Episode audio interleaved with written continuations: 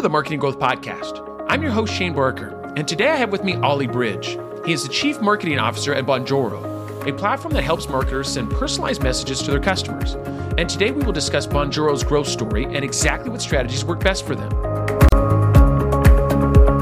awesome, you guys. Hey, we're super excited today. We have Ollie Bridge here from Bonjoro.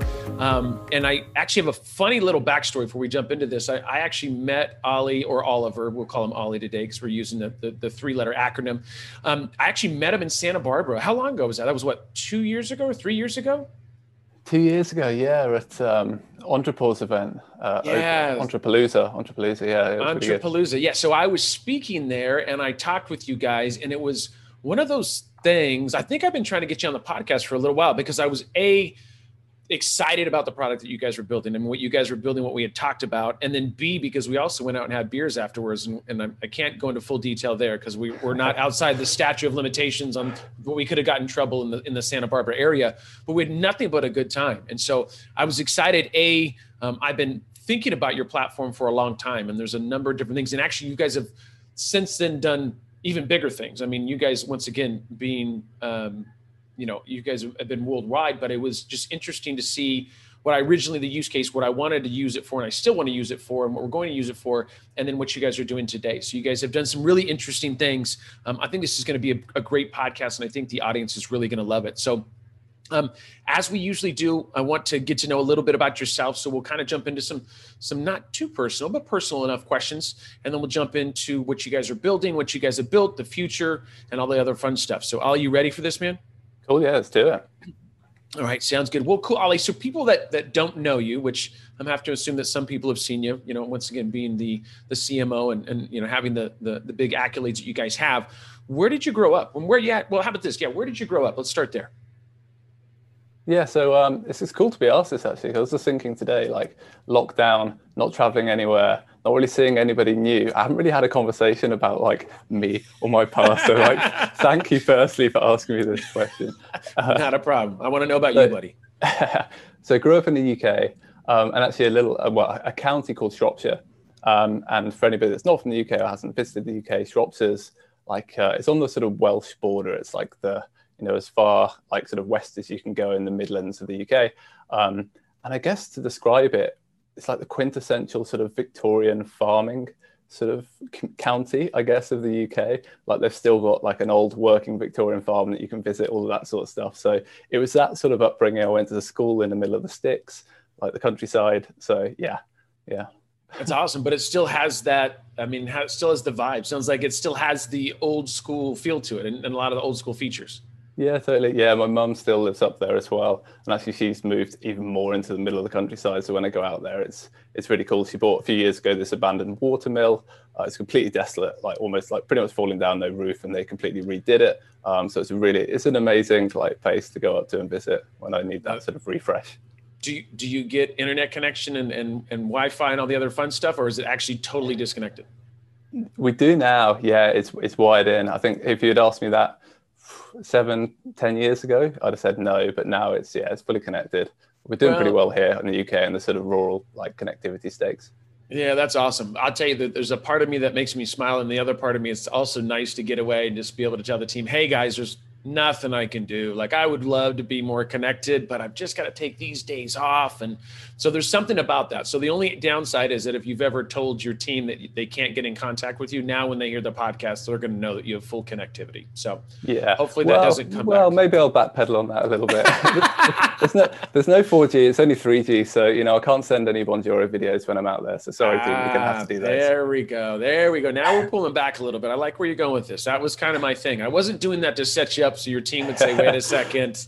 Ollie does, he can get in contact. He can send emails, folks, but nothing through video. So let's yeah, just, just make that official. So, so you talked about your mom. How big is your family? Uh, so mum, dad, and then I've got two brothers. So two older brothers, uh, Tom and Matt. Tom and Matt. And so did you grow up a little bit of a fighter because you had two older brothers that kind of, they kind of handed to you or were you guys pretty, pretty kosher? Um, a little bit of a fighter with with Tom. So Tom's the middle brother. So me and Tom was more sort of, I guess, like we'd do like a lot of play play together, like outdoorsy stuff. We'd get into fights. I'd try and like fly kick him. But the thing is, you know, those things they always ask escalate. And then if you've got an older brother, ultimately he's stronger. And, Yeah, he's- you know, it ends with him sort of, I don't know. Yeah. I, I like the fact that you you even said uh the fly kick. Like it, I could just imagine, like literally you in the air just fly kicking your brother. Um, Yeah. if you don't know what a fly kick is, Google that because you'll probably like those memes. But that's awesome. I love that. Yeah. I, I would. I not that I want to see you fight your brother now because you guys are grown adults. But if No. you guys ever have too many pints or something like that, and you guys doing a fly kick situation, please send me the video because I would. I would love to see that. That was only half of the time. Know, Matt with, with Matt, I had more of a sort of placid relationship. So it's like watching him play as Amiga 500. Him like, I'll get a new video game. He'd be like, "Oh, let me show you how it works." He'd play it first, and I'd have to watch that sort of thing. So that was good to Gotcha. Yeah, that's awesome. Sounds like you had a, a cool little a little family. So, anything interesting on your upbringing? Anything? I mean, other than your your family's taken over an, an old was it a meal? No, whatever they took over. No, a meal. What was yeah, it? watermill. Yeah, it was an Watermill, old, old yeah. watermill. Yeah, this was about 15, 15 years ago. Really cool move. Um, so yeah, my mum bought this place, and yeah, it was just nothing. Literally a shell uh, of a place, but you can sort of picture it. This watermill with a sort of stream running by it in the middle of the sort of Shropshire countryside. And actually now her partner, um, so not married to my dad anymore, so her partner Steve is a builder. And he literally did the whole thing with his bare hands. It was pretty awesome. Like four years living in a caravan next to this place, seeing them do that, it was pretty inspirational. It was really cool. That is insane. I, I I have nothing but the utmost respect for people that are good with their hands. Like I am not. Like my my wife's dad is phenomenal. Like he was a woodwork guy. Actually taught woodwork in in in, in school and has a million tools. I mean, has this and anglers and this and planes. And I just am not that guy. Like literally, like if my wife's like, "Hey, we need to fix this," and she kind of looks at me, and I'm like, and I just got to put my hands up and be like, "With these soft little hands, I, I just don't know if it's going to work." You know, I mean, I'm great at Same, finding the people, right? I can find the people, and I can, you know, I can negotiate. We can do that. Now, I'm great at other things like the internet. I like to think I'm, I'm pretty savvy at. And I'm pretty good at marketing. Last time I checked, and got a podcast and some other stuff, so I'm not doing too bad. But yeah, I definitely, I was not given that gene. Like my dad did not say, "Hey, let's go." You know, like I think I remember one time we did the backyard. We did the backyard to do sprinklers, and I'll never forget that because he was like, we were, it was like hard pan, and I remember like digging into it, digging, digging, digging, and I had like blisters, and my hands were bleeding, and I'll never forget. At the end of that, my dad looked at me and says. So do you want to go to college now? I was like eight years old or something, nine. And I'm like, yeah, like I want to go tomorrow. Can I go to college tomorrow? And that was like my dad's thing was like, you can either do, and not that manual labor is bad, but he's like, you, this is what you can do. Like you can bust your butt and have really hard eight, 10 hour days, or you can be a marketer and sit in your chair and interview people like Ollie. And I said, I want to interview people like Ollie. That was very uh, early on that I knew I was going to interview you. So I think I'm with you on that one. I think I'm with you. yeah, I just you know, it's just something like I said, not that I don't work because I like I don't mind working, getting in the garage and doing some stuff. But if you got me to build something, pray for me and pray for anybody that's around me because I'm probably somebody's going to get hurt, not in a not in a good way. But um, and then where do you live now? Are you still you're still in the UK, right? Still in the UK. Um, so yeah, still in the UK. Bonjoro is founded in Sydney, and we'll maybe talk about that later. But it's still in the UK in a place called Bedford. So bas- Mm. Bedford's ba- basically the last commuter town that gives you good access to London. So like Ah. I was living in London for like seven, eight years. The property prices are just crazy. Like everybody gets to my sort of age, we're having kids, moved out to Bedford. To be honest, I love it around here. It's pretty flat. You know, there's not much for the eye to see, but the community and the place where we live is, is beautiful, like old Victorian terraced houses and stuff, and Mm. there's some really great shops and things. So it's really nice. A lot of character. I love that. Yeah, I'm, I Yeah. feel like that. I'm kind of that way. So I live in Sacramento, which is about an hour and a half from the Bay Area. So Bay Area, crazy prices, crazy this, crazy that. And Sacramento's a slower town, cheaper. It's still expensive, but definitely cheaper than I mean, almost everything's cheaper in the Bay Area. Same thing with London, right? It's like you know, if you go 45 minute, you know, an hour, an hour and a half out, it becomes more, you know, not quite as expensive, and it's a little slower pace, which I really enjoy. I don't. I mean, I'm already in fifth and sixth gear anyways just in life because I, I talk fast and move fast and do things so it's nice to have a little bit of a slower environment so I, I totally get that so and then where did you go to college did you go to college in the uk as well Yeah, college in the UK. So uh, University of Sheffield. So Mm. Sheffield, sort of like old, like uh, like steelworks sort of town. Um, and yeah, really cool place actually. Really friendly people. Like I, I think sort of Yorkshire is known for having sort of friendly types. So this was Sheffield, South Yorkshire, um, and I studied history for my BA, and then I stuck around. Actually, stuck around because my current wife now, well, not current wife, my wife. oh whoa this, this just in careful if your wifey's listening to this you're like my current wife like what about your past wife whoa whoa whoa ollie My wife actually went away in the third year, so I met her at uni. She went third year. She went to Santa Barbara. she was studying uh, American studies, so it was history plus um, like uh, uh, English literature and American literature.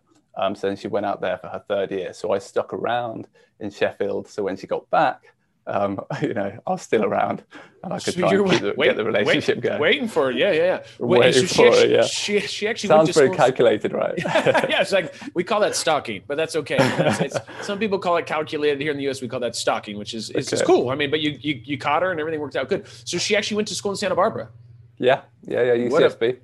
Oh, that's awesome, man! What a yeah. great. I mean, that's where we met, but that Santa Barbara is just awesome. It's just such a great, great community. Great craft beers, great food, the culinary, just yeah. everything about. I mean, of course, it's expensive, but just an absolutely beautiful area. That's awesome. Yeah. Yeah. And then, okay, so you your history, and then you did, and you said you you stayed around for what? What was the second? Oh, um, uh, English lit. English lit. English lit. Yeah. And then, what was your first job out of college? So out of college, sort of weird one, a bit of a curve, but well, not weird one. So I went into wine. Uh, worked for a company out here, really good reputation at the time called Majestic Wine. Um, basically, I wanted to be a, either a food critic or a wine critic, um, sort of with the history and the English lit. And you know, I did a bit of writing for our uh, school journal. Um, so I wanted to go down that route. So I got into wine thinking, okay, if I stick in wine for sort of five years, become like an MW of wine or whatever in 10 years, then I can become a, a wine critic. But to be honest, I realized that the retail world wasn't really for me. I wanted my weekends back. So yeah, right. I went down another path. But but wine's not a bad bad Last time I checked, I mean, I get it. You definitely want to keep those weekends open. But um, I I used to be a huge wine connoisseur. I still have a pretty good cellar, um, but I just you know it's so funny now that I'm older and I say older in my 40s. If I drink wine, I get tired like I don't know what it is. Like I and so I drink craft beer because I'm I'm Irish and because there's nothing we can do to stop ourselves from drinking. But you know, but it's just crazy. Like I have great wines. In fact, I we talked about it at Christmas. Obviously, it was weird because of COVID. But I like, great wines. If I got to open up, they're gonna go bad. And I just every time I have a glass of wine, I just get tired. And I don't want to be tired. Like I want to be go go go. So it's that's crazy. It's crazy you say that. I have the exact same thing. So do you really? really into, yeah, yeah, I do. Yeah, so I drink craft beer now instead of wine. It's really weird because I love I love wine. My brother's really into wine, the, the Amiga 500 brother, not the other brother. And um, yeah, he's got a great cellar, but I just can't drink the stuff anymore. It's really See, weird. Maybe I, it's some digital marketers like it, it's we've been we've been plagued. And what's really unfortunate is, and this is a long story, but I invested in a restaurant and I got wholesale prices. So I used to get some of the best wines for like crazy deals, and so I used to pump the cellar and put all kinds in there. And I haven't bought anything in the last probably five, four, maybe four or five years. And so I have all this wine, that like great wine that people go, Oh, I can't believe you're not drinking that. And I'm like, I don't know. It's just one of those weird things. So, anyways, we'll I'll have to open some wine. Maybe you and I will have next time I see you, we'll sip on some wine and take a nap and be in bed probably by seven fifteen or something like that. But you know, yeah, it is. We'll, we'll, try. We'll see what we can do. Yeah. Um. So let's talk about Bonjoro. Like, I want to talk about like how did that process? Because obviously you were doing the wine thing. Like, how did you jump into marketing and how did you define those guys? Because obviously they're in Australia. They're a little bit of a hop, skip, and a jump. Well, tell us the story there. Yeah. So I went into from wine I went into the SaaS world. So I joined a company called Gorkana, which uh, ultimately it's a sort of PR media database, so a database journalist. Um, that was my first sort of job in in London, sort of in the city itself. Um, and they sold, they were a startup at the time. About five years into their journey when I joined. They sold, the two founders did really well, sold for about 25, 30 million. Um, and that gave me a bit of a taste of seeing the inside of a company run really well um, from sort of early stage, making that exit, lot, what sort of systems it took, that sort of thing in the SaaS space. Um, so then after that, I thought, okay, I want to stay in this SaaS world. So I've sort of jumped a little bit from SaaS to SaaS um, until in 2014, I thought, so I started my own business. Um, but you know, three years into that, I was just struggling, not really growing it right. But Matt, so I had a mentor at the time when I was starting that business who is the Bonjoro founder, Matt Barnett, who actually I know from way back in the day. I went to primary school with him. I didn't actually talk to him wow. for about tw- 20 years until he sort of got in touch and said, Hey, I, I see this business you started up in London. Um, I've got a couple of businesses back here in Australia that I started. Um, do you need a mentor? I'm happy to sort of talk you through, coach you through. He's a bit further ahead in the journey. Um, so we sort of came back together. He came over to London as well. We went for a beer. And then at that point, he said, you know, this was when I was sort of winding down my own business. And he was like, hey, look, we're looking for someone to join. Do you want to get involved? Um, but I guess he de-risked it a little bit from his point of view. You know, he could see that I was like a driven entrepreneur, was trying to do my own thing. I sort of gritted it out for a few years, didn't quite make it, and that's the sort of person he wanted at the time. So I joined joined Bonjoro. That's crazy. So you guys went to, to primary school together, and 20 years later, he's like, "Hey, looking for a mentor?" And you're like, "Hey, why not?" And then all of a sudden, it's like, "Hey, this isn't working out. Maybe what do you guys got yeah. going on over there?" That's awesome. That's I hadn't seen him for like the age of nine, 10 till I think it was like maybe I was 29, 30 when we sort of came that's, back together. That's crazy. I don't even think I knew that, but I mean, not that I know everything about you, you know, but uh, that's crazy. That's awesome. So then, so tell us a little bit about Bonjoro. I want to uh, like give us, get, tell the audience and like give them a, a better understanding of what you guys do over there. So put simply, like on a simple level, Bonjoro is basically a video email tool. So we help you send videos uh, to your customers or your leads, your prospects via email um, to, to sort of forge a better connection, to cut through in their inbox and, and all of that sort of stuff. But actually, it's, it's more than that. So, like video email is one thing. I think a lot of people are sort of doing that nowadays, sort of in the space. But what really we're trying to do and be different is we hook up to your existing tools and your existing funnels to notify you at the exact moment you should be sending a personal video to someone to create a connection.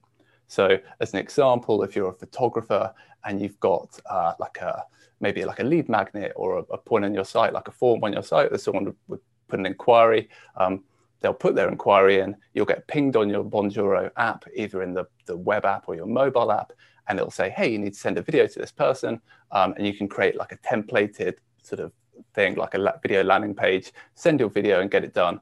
And the big thing we're trying to do is make this scalable to lots of different points in the customer journey.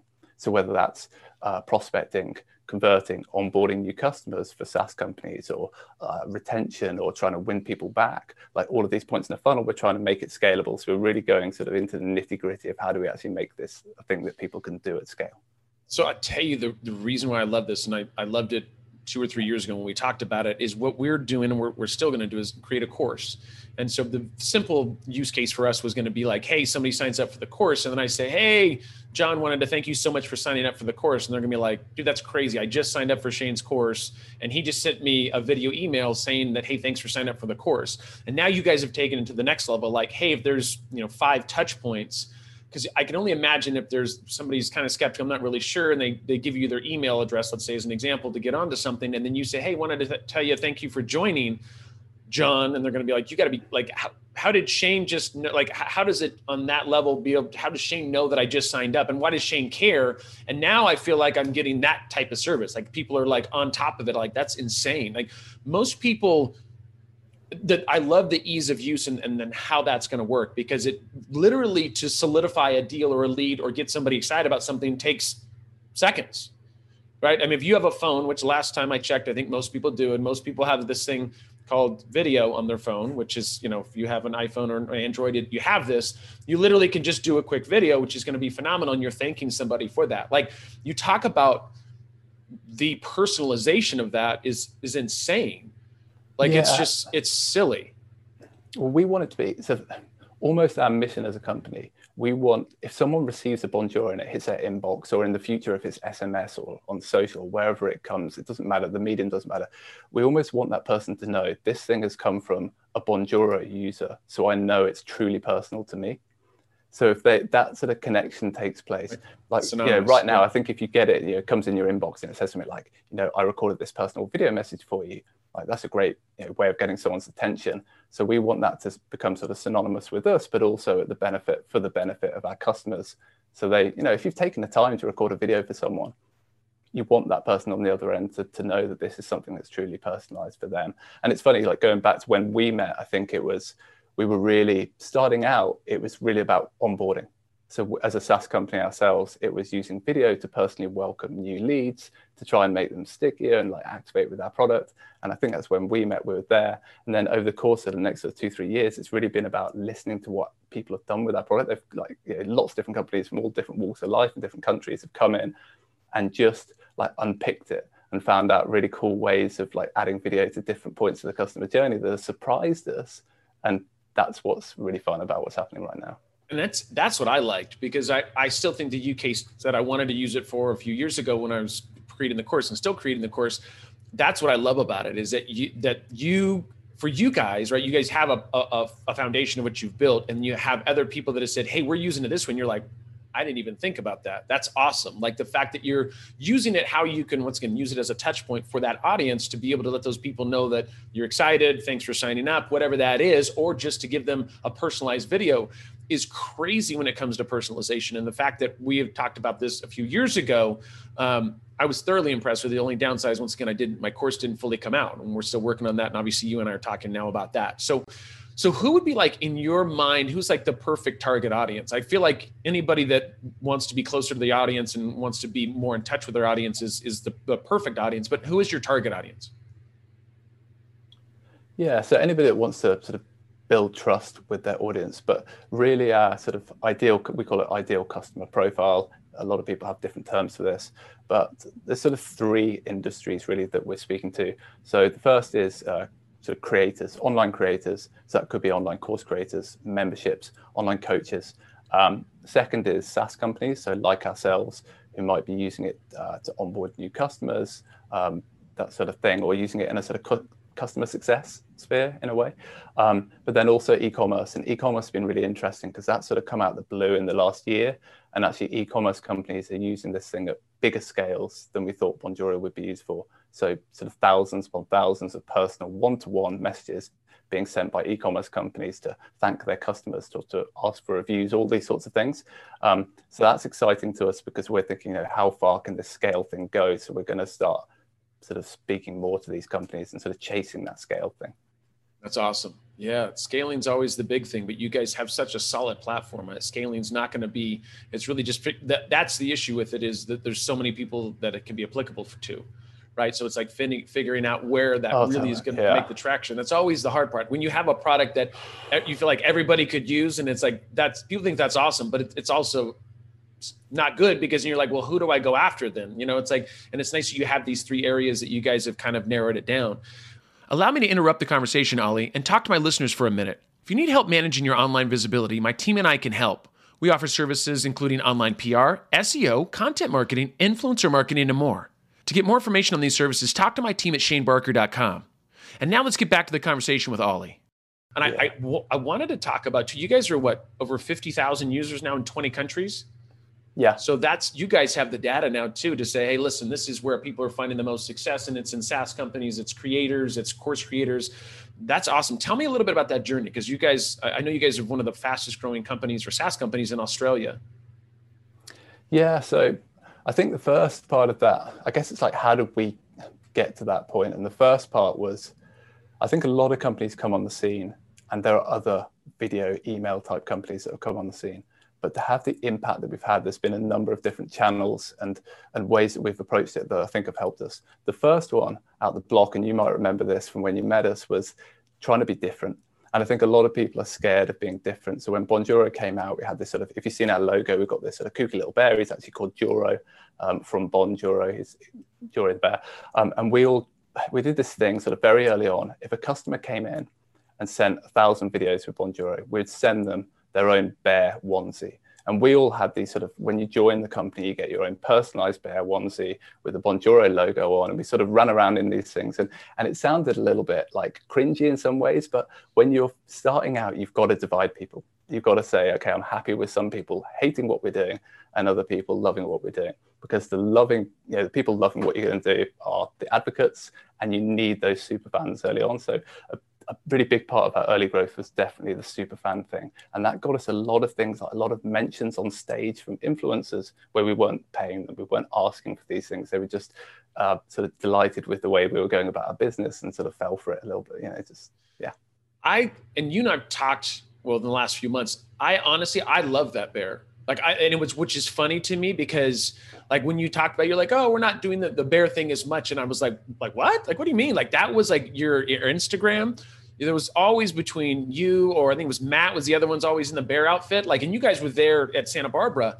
And I remember thinking, and I do agree that it's like some people are like, oh, that's cheesy. But for me, I'm like, that's kind of cool. Like you guys, it's almost like we don't care. Not that we don't care, but it's like, like we're just gonna be, this is us. Like this is kind of how we are. And I remember for me, like culturally, like when I looked at that and I was thinking the cultural of the company, like that's when I knew that we could go out and have some beers. And I'm like, these guys, this is going to be some fun. Like, we're going to have some fun with these guys. And we had an absolute blast with you guys.